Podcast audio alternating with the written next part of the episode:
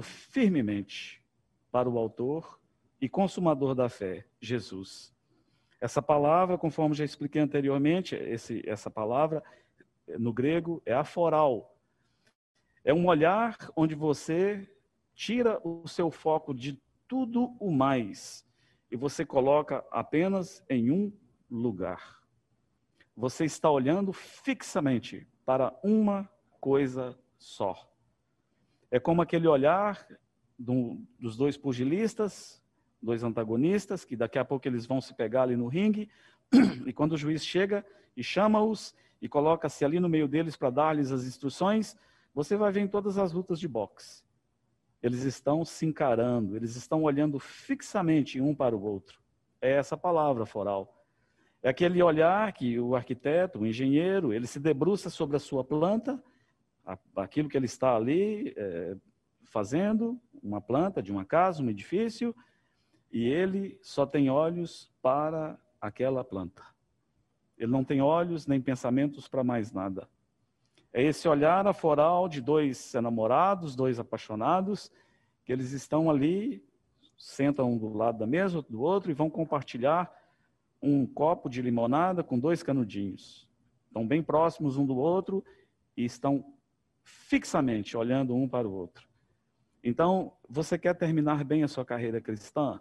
Aqui está o segredo, conforme dito na palavra de Deus. Olhe para Jesus. É simples, não é? Não há nada de complicado aqui. É algo bastante simples.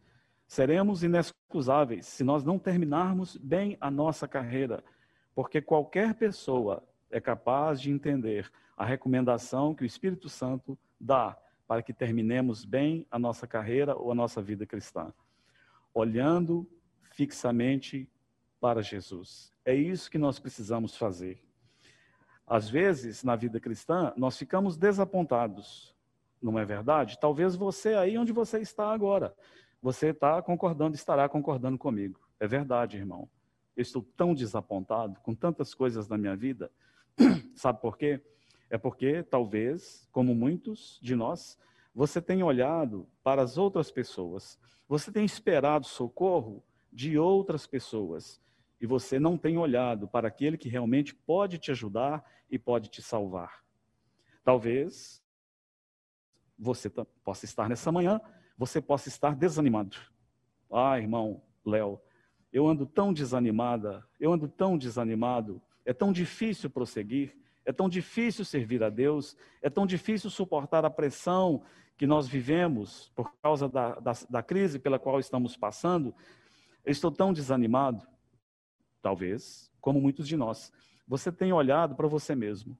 Você tem buscado recursos para resolver os seus problemas na sua própria pessoa e não tem olhado para o Senhor Jesus. Talvez você possa também me dizer que nessa manhã você está sem esperança. Ah, irmão, eu não tenho esperança de que as coisas vão melhorar. Eu não tenho esperança de que realmente essa natureza pecaminosa, ela um dia deixará de, de me dominar como ela tem feito. Um dia terminarão. Eu não tenho esperança mais nessa vida. Bom, talvez, como muitos de nós, você tenha olhado para o lugar errado. Talvez você tenha olhado para o mundo. E isso explica o esperança. Muitos nesses dias, você sabe, você tem visto como eles têm colocado a sua esperança no mundo. Eles têm olhado avidamente para o mundo em busca da solução dos seus problemas. Outro dia, todos falavam e olhavam avidamente pelo final do ano, onde finalmente a humanidade teria uma vacina e que poderia resolver todos os seus problemas. E a vida então voltaria à sua normalidade. Bem, isso, estamos já quase no meio do ano. Estamos no terceiro mês do ano, já no meio dele. E você sabe tão bem como eu que isso não aconteceu.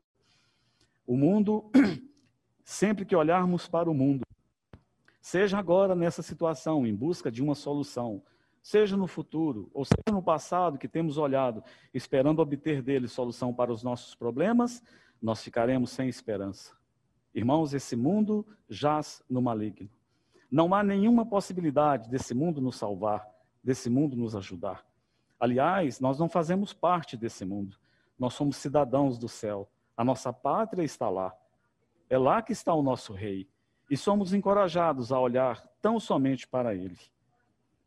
Talvez você, que no passado tenha servido a Deus com tanta fidelidade, você que tem pastoreado o coração de muitos, você que tem ajudado tantos que têm passado por dificuldade, seja com uma palavra amiga, seja com um telefonema, seja com uma visita, seja com uma cesta, seja com recursos financeiros, talvez você esteja na obra que Deus lhe deu para fazer, você esteja paralisado nesses dias.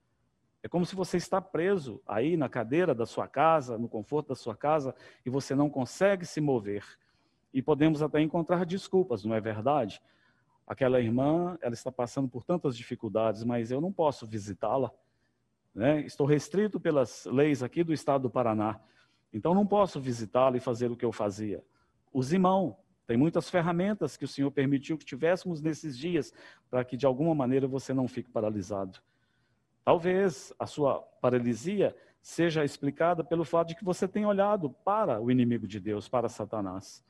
Toda vez que olhamos para ele, irmãos, ele nos causará medo, ele colocará terror em nossos corações e fará com que fiquemos paralisados. Então, qual a solução para aqueles que estão desapontados, para aqueles que estão desanimados, para aqueles que estão sem esperança, para aqueles que estão paralisados? Olhemos para Jesus. Aqui está a solução de todos os nossos problemas. Devemos olhar firmemente para Jesus. Devemos esquecer todas as visões periféricas que nós temos tido. Devemos parar de olhar, seja para os outros, seja para nós mesmos, seja para o mundo, seja para o inimigo de Deus. E devemos focar toda a nossa visão apenas e unicamente, tão somente, na pessoa do Senhor Jesus. Olhar para Jesus, esquecendo de tudo mais e considerá-lo com seriedade. Olhá-lo fixa, fixamente, tendo toda a nossa visão colocada nessa bendita pessoa. Irmãos, é isso. É isso que devemos fazer na carreira cristã. Enquanto corremos, olhamos para Jesus. Por quê? Porque Ele é o autor, Ele é o consumador da fé, Ele é o nosso exemplo maior. O que o Senhor Jesus veio fazer aqui nessa terra? Ele veio mostrar para nós, corredores, como se deve correr a carreira cristã. O que o Senhor Jesus fez, se não olhar para o seu Pai, todos os momentos da vida da, do Senhor Jesus Cristo, ele tinha os olhos fitos no seu Pai, ele tinha uma comunhão ininterrupta, ampla com o seu Pai. Todo o tempo ele olhava para o seu Pai. É um exemplo grande para nós de um corredor maravilhoso, notável, que correu e venceu com galhardia a carreira cristã. Então agora olhemos para ele. Vamos ver o que esse homem fez, vamos ver o que ele disse, vamos ver o que ele falou. Vamos tê-lo como nosso exemplo na carreira, vamos olhar para ele. Quando passamos por dificuldades, olhe para Jesus. Oh, quantas dificuldades o Senhor enfrentou nessa terra. Quando passarmos por oposição dos outros, da parte dos outros, olhemos para o Senhor Jesus. A oposição que você tem sofrido nessa terra não se compara em nada à oposição que o Senhor sofreu. Olhe para o Senhor Jesus. Devemos olhar para Ele. Devemos olhar para o Senhor Jesus com o olhar da fé, porque a nossa salvação está somente nele. Abra comigo lá em Atos capítulo 4, versículo 12, e nós vamos ver isso bastante, muito bem exemplificado. Atos capítulo 4, versículo 12. Aqui é o apóstolo Pedro quem diz: E não há salvação em nenhum outro, porque abaixo do céu não existe nenhum outro nome dado entre os homens pelo qual importa que sejamos salvos. Se há alguém aqui nessa manhã que ainda não se entregou a Jesus, saiba que apenas no nome de Jesus há salvação. Apenas no nome de Jesus você tem o perdão dos seus pecados. Apenas através do nome de Jesus, através de Jesus, você irá para o céu. Apenas através desse, desse Senhor tão precioso, desse nome tão precioso que nos foi dado, é que nós possa, podemos ser transferidos das trevas, do império de trevas, e sermos trazidos para o reino de luz. Não há salvação em nenhum outro nome. João 3,16 também deixa isso bastante claro. Ali o apóstolo João, divinamente inspirado, ele diz: Porque Deus amou o mundo de tal maneira. Que amor!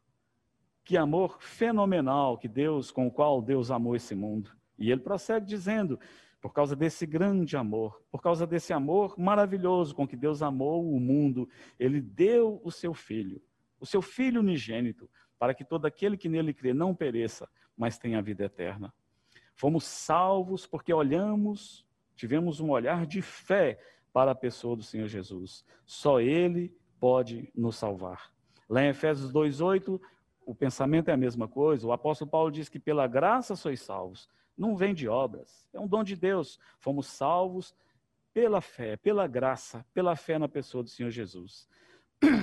Devemos olhar também para o Senhor Jesus com um olhar de esperança, porque Ele é aquele, e é o único, eu digo, que pode satisfazer os nossos corações. Devemos olhar para Ele com um olhar de esperança. Não há outro que possa satisfazer as necessidades dos nossos corações. Ali em Efésios 2:1, se você puder abrir comigo, um texto bastante conhecido.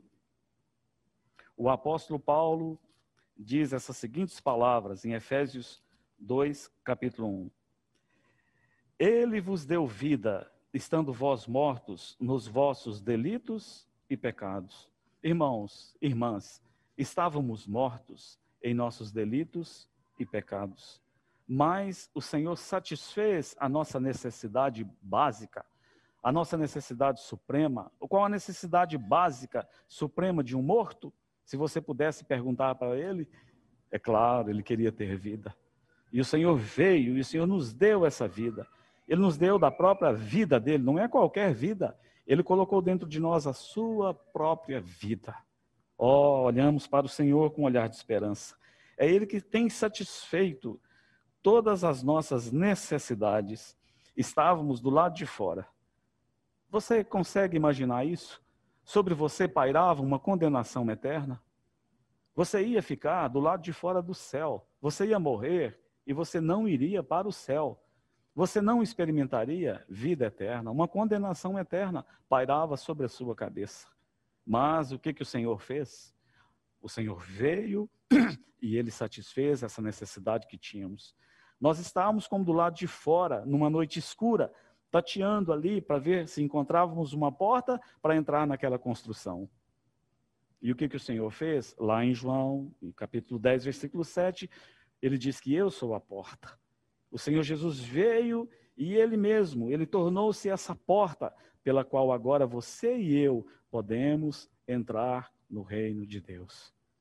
Há uma história, já contei aqui no passado, um irmão do passado, ele visitava o Oriente Médio com um guia, e um dia eles estavam caminhando pelo deserto e viram alguns, viram um pastor de ovelhas conduzindo as suas ovelhas. Era tarde já. Ele as estava levando para o aprisco, para que elas pudessem repousar ali e passar a noite. Então esse irmão, ele pediu para o guia, pede para ele se nós podemos ir com ele e ver aonde que ele vai colocar essas ovelhas. Pediu e o pastor disse, claro, podem vir comigo. Foram os três juntos. Quando chegaram lá, era uma construção. Imagine aqui essa fita preta aqui, né? Era uma construção assim, desse cercado de pedras, apenas pedras amontoadas umas sobre as outras. Lá, lá, lá. E aqui vinha e tinha apenas uma parte aberta, de uns dois metros de altura, que seria uma suposta porta. E ele então colocou todas as suas ovelhas ali. E aí o irmão pediu para o guia: pergunta para ele onde que é a porta. Porque desse jeito aí, esses vão aqui abertos, elas vão escapulir à noite. E aí aquele homem, aquele pastor de ovelhas, disse: daqui a pouco, quando começar a escurecer, é aqui que eu vou me deitar. Eu me deito nesse vão aberto. E eu me torno, então, a porta das minhas ovelhas. Elas estão totalmente seguras. Porque para entrar algum animal aí, um predador, para pegá-las, ele tem que passar por cima de mim. E elas também para saírem para fora, e como as ovelhas são teimosas, não é verdade? Criei ovelhas, umas 40, 40 e poucos. Nosso pasto estava tão bonito, cheio de comida. tinha trato para elas, silagem, milho, mas elas sempre estavam pulando para lá, para a cerca do vizinho. Elas sempre estavam passando por baixo. E algumas, onde tinha cerca de arame farpado, elas voltavam com as costas todas machucadas. Às vezes tem algumas ovelhas corajosas, né, que podem até tentar passar por cima do seu pastor. Mas ele disse: Eu me torno literalmente a porta das minhas ovelhas. Como precisávamos dessa porta, não é verdade? É, é, Colossenses diz que nós fomos transferidos de um império de trevas para o reino do Filho do seu amor. Graças a Deus que Jesus é a nossa porta. Que esperança nós temos. Mas ele também é o nosso bom pastor. No versículo 11 do mesmo capítulo 10, ele diz: Eu sou o bom pastor. Você tem experimentado do pastoreio de Jesus pela sua vida? Certamente que sim. Se pudesse dar a oportunidade para você dar o seu testemunho aqui, isso seria a tônica do testemunho de todos nós. Ele tem cuidado de nós. E eu creio que isso será ao longo de toda a nossa vida e até o último dia da nossa vida aqui. Será esse o testemunho que teremos para dar. Se alguém nos perguntar, e com relação a esse Senhor que você buscou servir na sua vida, nós teremos que forçosamente dizer: Ele tem cuidado de mim. Talvez falaremos como aquele irmão lá do passado, né? Aquele bispo antigo que foi, foi preso e ele foi condenado, e antes de ser condenado, ele foi levado diante lá do, das autoridades, e eles disseram para ele, Policarpo, né? Nós não queremos te matar. Seja um homem velho. Apenas renegue o nome de Jesus. Apenas blasfeme contra esse nome. Ele nem está aqui. Fale mal dele. Só isso. Diga que não creia nele. E nós te deixaremos ir. Você lembra da resposta daquele homem corajoso no Senhor? Ele diz: 86 anos faz que eu sirvo a Jesus e ele só tem me feito o bem. Como poderia eu agora negá-lo? Devemos olhar para ele com esse olhar de esperança. Ele é o único que pode satisfazer as nossas necessidades, os desejos dos nossos corações. São dias muito difíceis, irmãos. Todo, toda a humanidade está sofrendo. Toda a humanidade está abalada, está sofrendo um, um terrível terror em seus corações, experimentando um terror em seus corações. Olhemos para Jesus. Você precisa de encorajamento? Eu também preciso. Olhemos para Jesus. Oh, é tão belo. Aquela passagem em João capítulo 18, quando o Senhor Jesus está ali com seus discípulos no, no jardim do Getsemane. Daqui a pouquinho ele vai morrer. E ele gasta ali os seus momentos finais em comunhão com seu Pai. É isso que está no coração dele. Esse é o segredo da força do vigor espiritual do Senhor Jesus. E aí, então, quando as autoridades chegam com Judas Iscariotes para prendê-lo, se você ler com cuidado ali o texto de João, você vai entender o que eu estou te falando. Ali é, é dito que Jesus saiu para fora, e o texto deixa bastante claro que o Senhor Jesus sai e deixa os seus discípulos atrás dele. Um irmão chamado Campbell Morgan, ele, ele entende, eu também entendo, que o Senhor Jesus deixou-os dentro do jardim, protegidos. O jardim, jardim do Éden, né? Onde o homem estava tão feliz, tão guardado. O Senhor os deixa ali dentro do jardim e o Senhor sai. O Senhor sai sozinho para defendê-los. E o Senhor Jesus chega e diz: Quem que vocês estão procurando? Você lembra disso? O Senhor Jesus é o nosso grande general.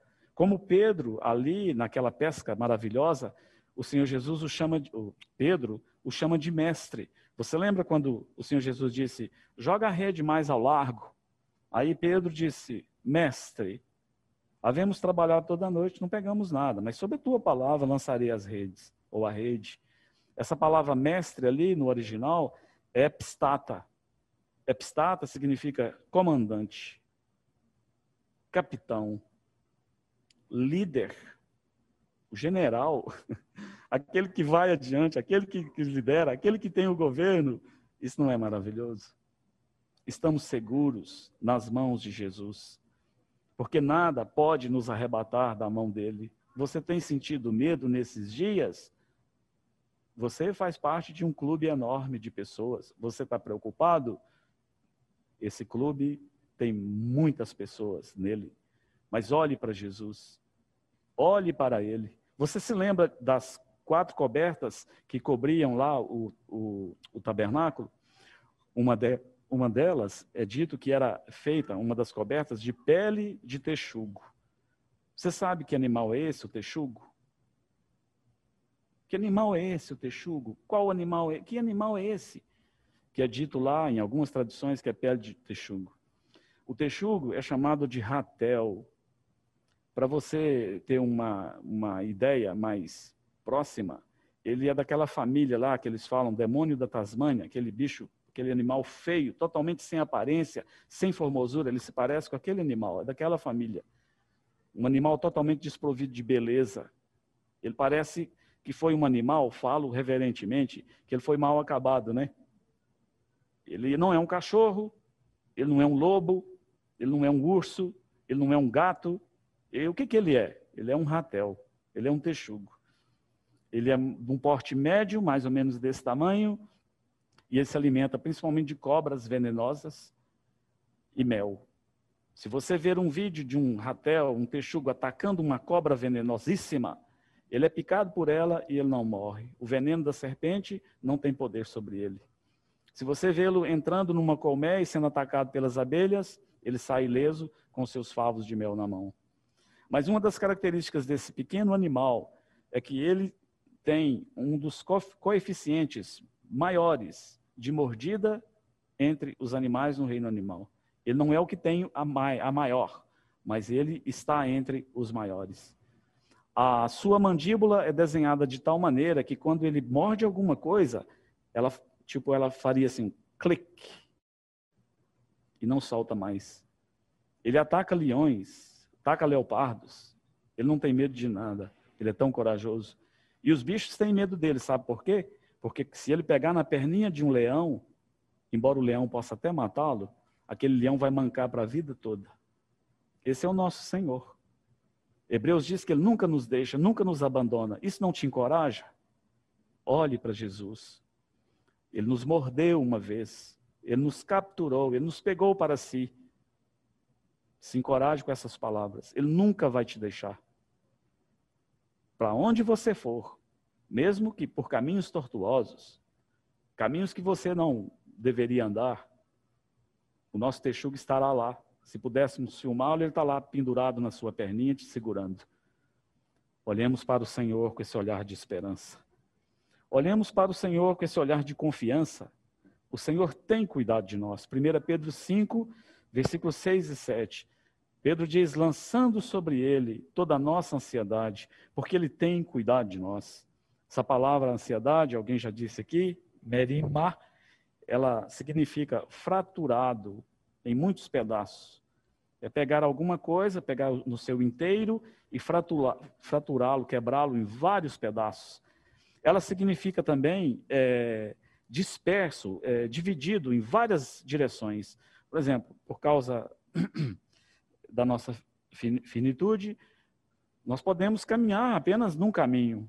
Se eu desejar ir por aqui para encontrar o Severino, eu posso ir por aqui, tomar uma linha reta. Então, uma pessoa ansiosa é uma pessoa que quer chegar lá no fundo e ele quer seguir ao mesmo tempo várias direções. Seu coração está dividido, ele está fraturado em pedaços. Ele quer ir por aqui, ele quer ir por aqui, por aqui, por aqui. Ele quer ir por fora, ele quer ir pela janela. Então, qual é a palavra do Senhor? É que nós lancemos sobre ele toda a nossa ansiedade. Você está ansioso? Olhe para Jesus. Mas olhe para Jesus com esse olhar de confiança. Irmão, irmã, até aqui, quem tem cuidado de você? Não é esse Senhor maravilhoso? É esse Senhor quem tem cuidado de você e de mim. Ele tem cuidado de mim, mesmo antes de eu me converter a Ele. Eu posso olhar para a minha vida passada, eu posso me lembrar de tantos perigos que, pelos quais eu passei. Perigo de morrer mesmo. Uma vez alguém estava armado com um revólver. Eu estava jogando bola e eu briguei com ele, um juiz, e depois fui para o bar, e aí esperar os meus colegas, e aí de repente eu vi o juiz descendo na sua bicicleta. E algo dentro de mim falou: vai lá e pede perdão àquele homem. Eu era um homem totalmente alheio às coisas de Deus. Mas eu me lembro bem esse sentimento: vai lá e reconcilia com aquele homem. Eu peguei a moto e saí correndo. E os colegas: onde você vai? Onde você vai? E eu fui lá. Fui, parei a moto na frente dele e disse: Um momento, por favor. Eu me lembro dos olhos dele, da expressão de ódio. E eu disse: Me perdoa lá, aquilo que eu fiz com você lá. Você me perdoa, eu estava errado. E ele ficou um momento calado e ele disse: Eu te perdoo sim, mas não faça isso mais que você fez. Você me atacou, você me agrediu. Eu estava despreparado, você me, me agrediu. Mas eu te perdoo. Mas se você não tivesse vindo aqui, eu estava indo lá na sua casa, na Avenida Brasil, eu ia matá-lo. Tirou o revólver. Ele estava armado. E graças a Deus, o Senhor cuidava de mim. E eu estou aqui hoje, cumprindo o meu papel. Olhe para o Senhor com esse olhar de confiança. Ele tem cuidado de você, ele tem te livrado, e ele te livrará, ele te guardará, ele te protegerá até o fim. Devemos olhar também para o Senhor Jesus com um olhar de contentamento, porque nada tem nos faltado. O que, que te falta? O que tem faltado? Por que, que você não consegue viver uma vida de contentamento? Mas esse assunto não é novo. Austin Sparks, já na sua época, e eu estou me referindo à década de 40, 50, num dos seus livros ele conta que naquela época ele leu um anúncio feito no jornal Algum cristão provavelmente colocou o seguinte anúncio no jornal, na seção de achados e perdidos: Procura-se um cristão contente. Você acredita nisso? Estamos falando de 60 anos atrás. Você consegue viver uma vida contente, de contentamento? Nada tem te faltado. Se você for honesto consigo mesmo, você terá que concordar comigo. Você terá que dizer, irmão Léo, é verdade, nada tem me faltado. As coisas que têm me faltado, às vezes, não chegam nem aos pés do que faltaram para o apóstolo Paulo. Lembro que ele disse aquela lista formidável que ele dá ali. Em perigo muitas vezes, em fome, em nudez, naufrágio, Deus. E aí ele nos exorta a nos alegrarmos. Ele diz: outra vez vos digo, alegrai-vos devemos olhar para o Senhor com um olhar de contentamento. Irmãos, nada tem nos faltado. Devemos olhar também para o Senhor com um olhar de alegria, porque Ele nos ama. Ó, oh, Apocalipse, capítulo 1, versículo 5. João diz: aquele que nos ama. João 13, você lembra o que o Senhor diz ali, o que o Espírito Santo colocou? O Espírito Santo colocou, o Espírito Santo disse ali em João, por intermédio de João, capítulo 13, antes do Senhor lavar os pés dos discípulos, tendo amado os seus, os amou até o fim. Isso não te dá motivos para se alegrar no Senhor? A mim, sim. São-me dados muitos motivos para olhar com o Senhor, olhar para o Senhor Jesus com esse olhar de alegria, porque Ele tem me amado.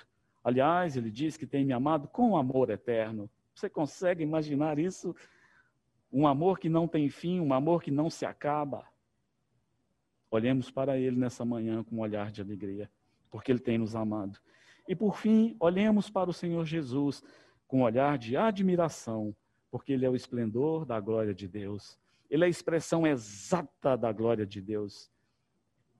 Tal Pai, tal Filho.